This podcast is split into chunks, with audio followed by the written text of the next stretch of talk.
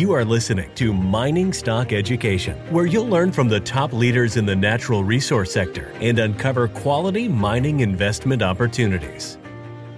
In 1913, it was like around 60 cents. So if we use 100 as just saying it should be 100 times more than it is, that's 60 bucks. Now, look, I'll settle for a $60 silver price as opposed to a $26 silver price, but it ain't a thousand. Thanks for tuning in to Mining Stock Education. I'm your host, Bill Powers. And in today's show, you're going to be hearing from one of my close friends, Kerry Lutz of the Financial Survival Network. I daily chat with Kerry over the phone regarding the markets, metals, and mining stocks. Kerry has been a podcaster interviewing the who's who in macroeconomics and uh, the precious metals sector and mining stock sector for over a decade. He also has a past of being a New York lawyer. And in that career, he worked in the heart of the financial district there in Manhattan, providing services to a lot of these hedge funds. And he also did a number of deals with those hedge funds and was quite successful. He doesn't brag about it, but I know a little bit about the backstory. So, Kerry, you're a good friend. Welcome onto the show. And because of your knowledge of how these hedge funds work, when we look at what happened with a Wall Street bets movement and you know punishing the shorts taking down the hedge funds and uh, organizing this silver squeeze one of the things you told me was not to look at it just as the narrative. There's often deeper layers as to what these hedge funds are doing to one another beneath the surface. Could you elaborate a little bit about this? Yeah, well, I have this theory of business in America that every profession eventually eats its own lawyers suing lawyers for malpractice, for a whole bunch of other things. You got doctors testifying against other doctors as expert witnesses to get huge fees. And, and it goes on and on. And really, hedge funds are no different. A lot of you've ever watched the show Billions, it's a fictionalization. It's silly in a lot of ways. But the one thing you get is they hate competitors, they hate each other. They might uh, be in public drinking with one another and then the second they're out of public the knife the shiv is stuck between the ribs. And that's the way that you have to understand exactly what the squeezes were and and how it happened.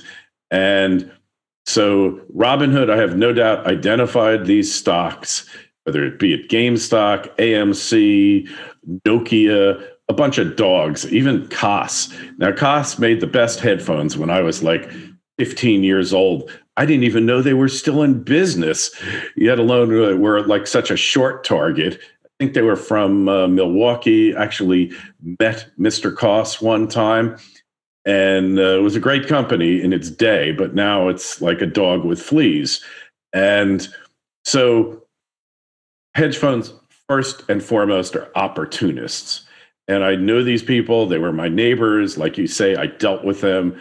I one hedge fund. I always joke with the uh, owner, um, well-known hedge fund. Used to say, "I knew you before you were a billionaire." It's probably worth a few hundred million then.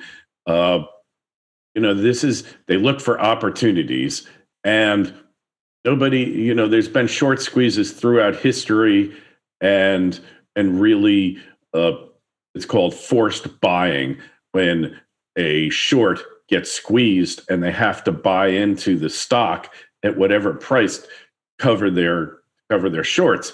I sent you an article from Zero Hedge, which really, really summed up the practice. It's supposedly illegal in the US, but I believe that broker dealers are still allowed to do it because they're supposed to uh, get get the stock and borrow the stock and then give it to the client, but they're allowed to naked short and then get the stock afterwards. And whether they do or not, the heck knows.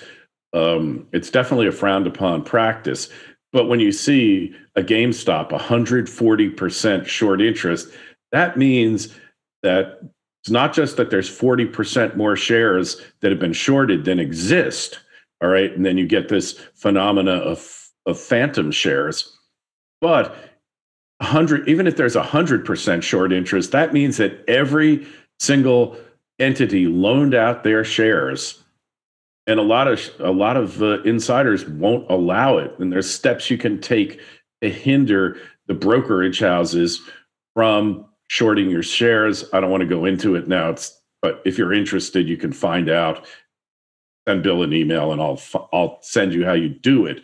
But it's it's difficult. But the big players, the big insiders, can do it. So the concept of even hundred percent of the shares being shorted means there's naked shorts out there, even at 100, probably at 50%, there could be. Now, when you sign your brokerage agreement, there's a little box there that says you can uh, allow the brokerage house to loan out your shares to short sellers. And you could click that box or not click it. I don't even know if they do it anymore. It's been a while. Certain brokerage houses will actually give you part of their fee because when you loan the shares out, you actually uh, the brokerage house gets a fee for this purpose. It's a it's a pittance.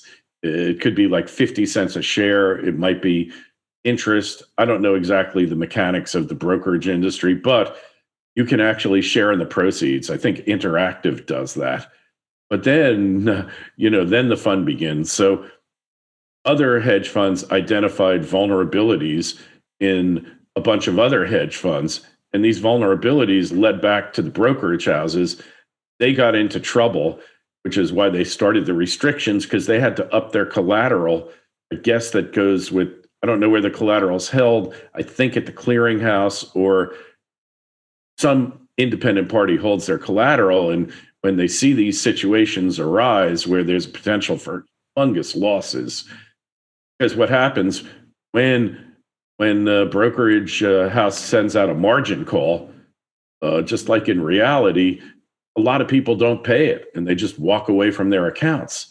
And when you see this, then the brokerage house is left hol- holding the bag, and this could uh, could severely Im- uh, impair their capital, which is exactly what we saw with Robinhood and probably several others.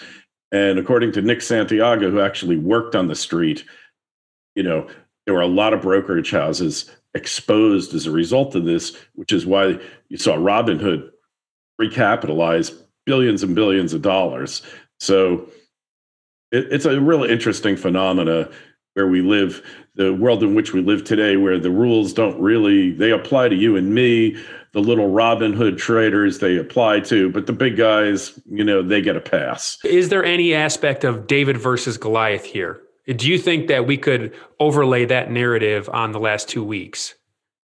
Well, in David in David's mind, he was going up against Goliath. In Goliath's mind, Goliath saw an opportunity brought on by David and jumped to the forefront.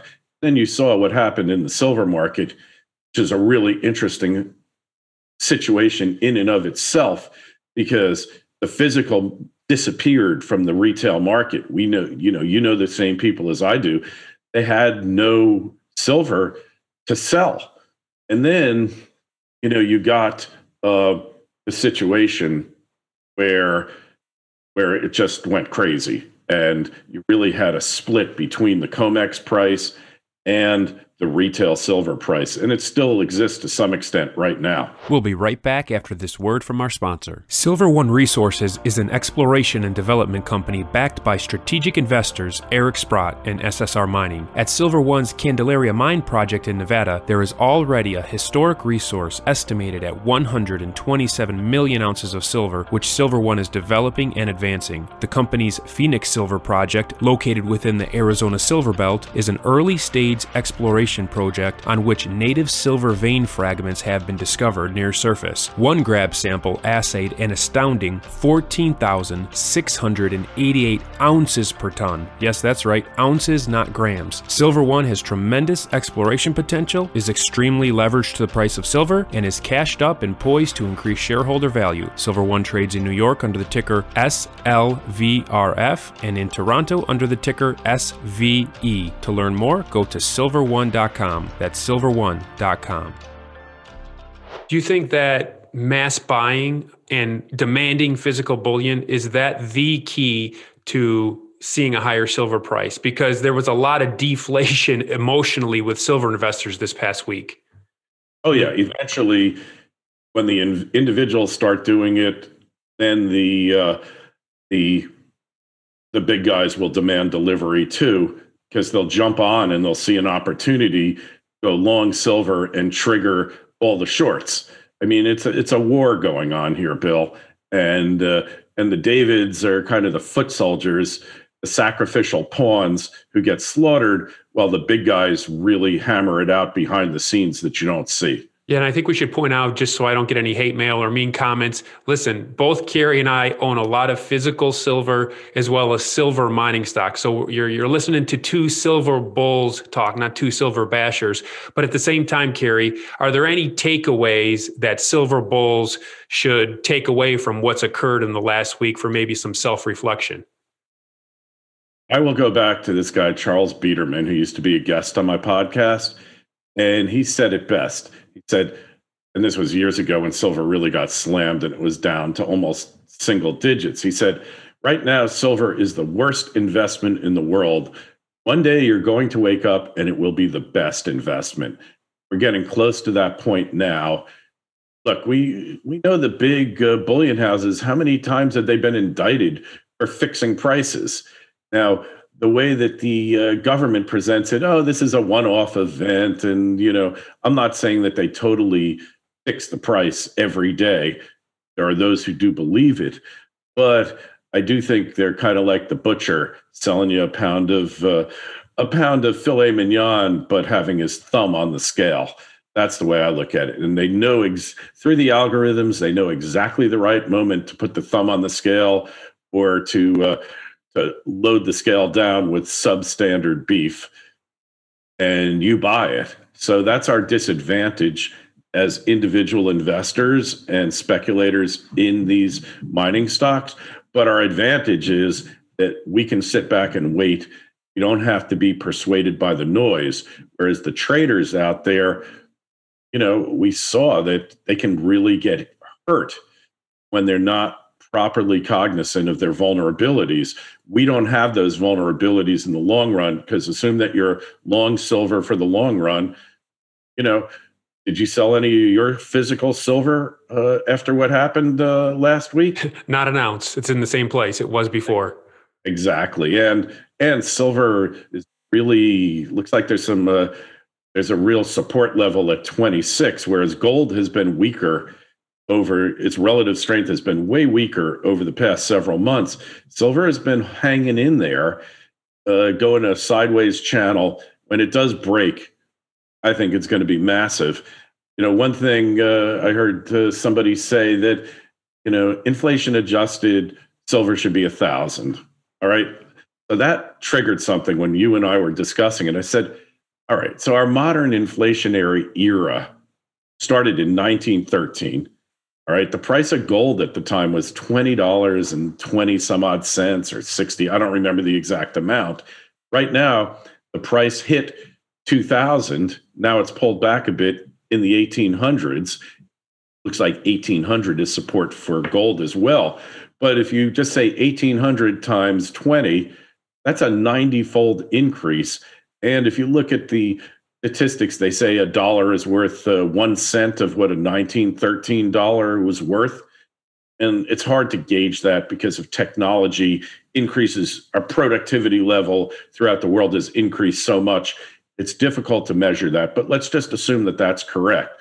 So gold's a little bit undervalued in those terms. Silver on the other hand in 1900 it was like a dollar 16 or 18 we had demonetization of silver where you know, they basically that was a whole long thing. We you're interested in that, just look it up. Williams James William James Bryant, the whole the whole battle between silver and gold. But in 1913, it was like around 60 cents.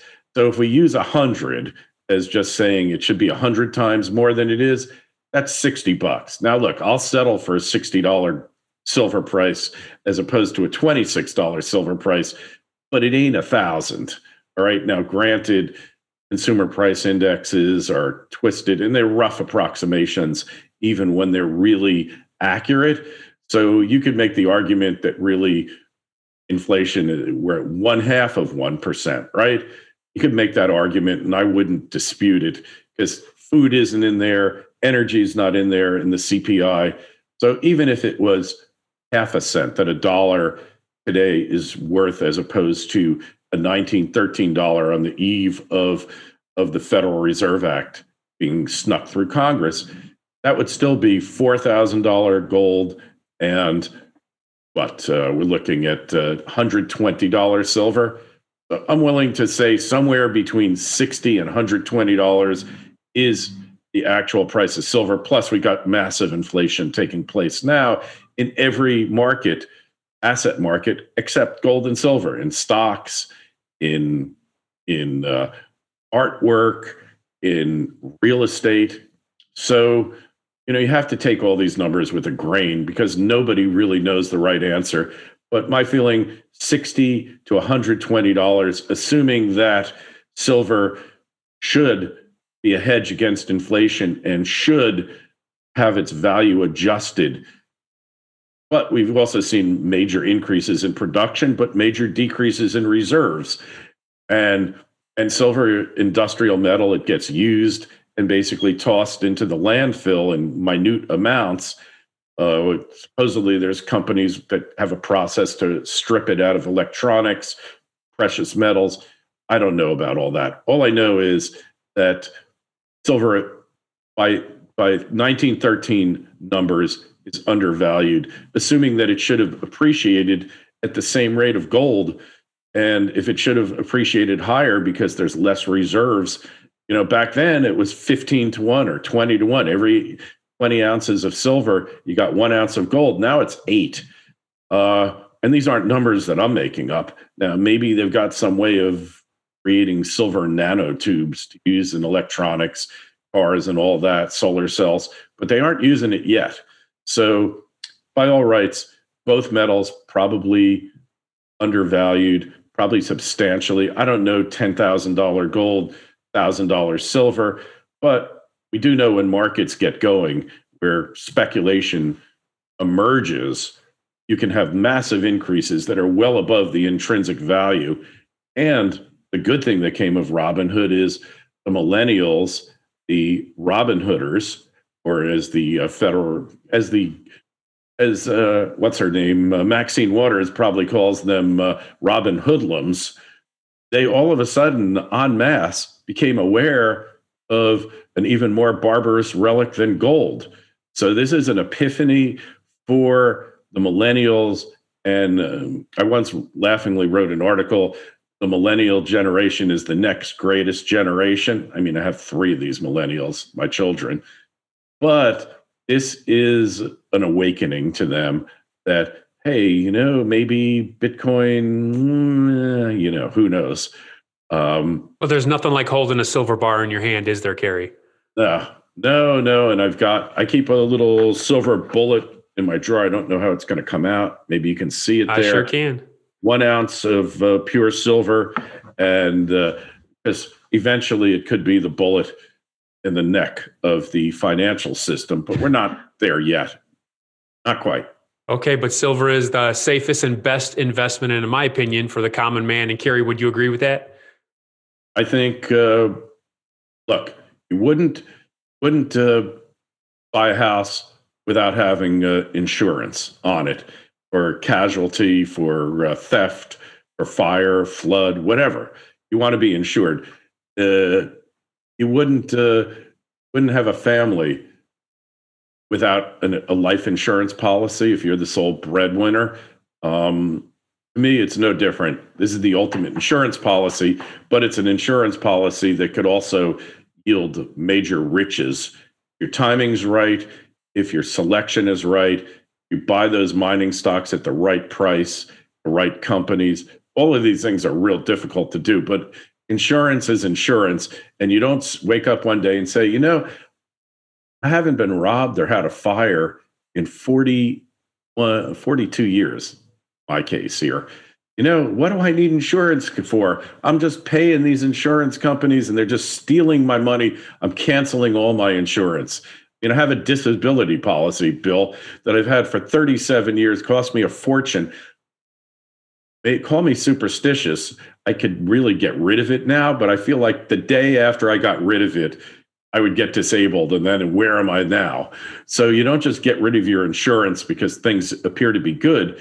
You hold on to that insurance because It's an unforeseen event. An insurable event is one that's unforeseen, unknowable, and that you can't prepare for other than to take out an insurance policy. So precious metals are the ultimate insurance policy against governmental stupidity, against geopolitical turmoil, against uh, against political uncertainty, all of which we're encountering now.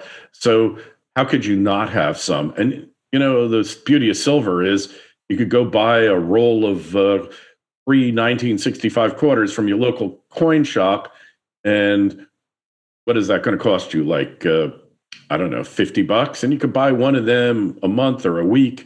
You could just start stacking it up and just leave it someplace safe, and you're ready. Excellent. That's great. We'll leave it on that note. Well, Kerry's website is financialsurvivalnetwork.com. His podcast is Financial Survival Network. It's found where all good podcasts are found.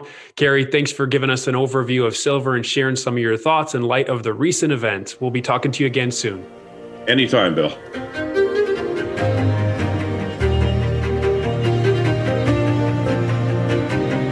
Thank you for listening to Mining Stock Education. Please subscribe and share this show with like minded investors. Connect with us at miningstockeducation.com and sign up for our email list to stay in touch. Much success to you as you learn about, invest in, and profit from mining stocks the mining business is one that generates gigantic wealth. You know, a good drill hole that converts might cost fifty or hundred thousand dollars, and it might discover something worth a couple billion.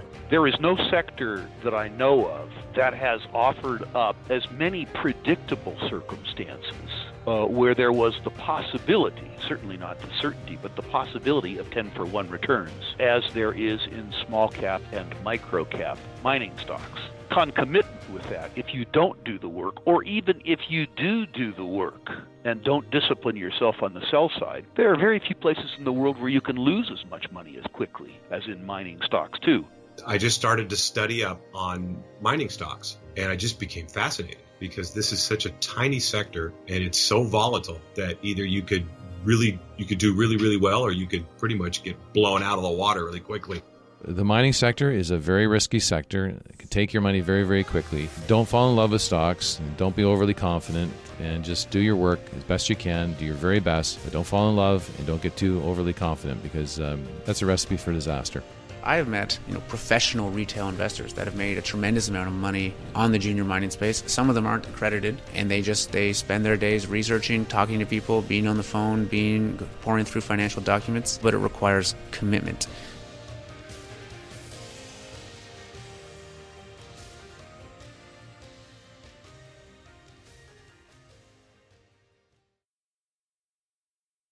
This podcast is for informational purposes only and is not to be considered personal legal or investment advice or a recommendation to buy or sell securities or any other product. We make every effort to be accurate, but the information presented is not to be considered infallible. It may contain errors, and we offer no inferred or explicit warranty. If personal advice is needed, consult a qualified legal, tax, or investment professional. Do not base any investment decision on the information contained on miningstockeducation.com, our podcasts, or videos. Make sure you always conduct your own thorough due diligence before investing. Realize that we may hold equity positions in or be compensated by some of the companies we feature and therefore are biased and hold an obvious conflict of interest. For our full disclaimer, please visit our website.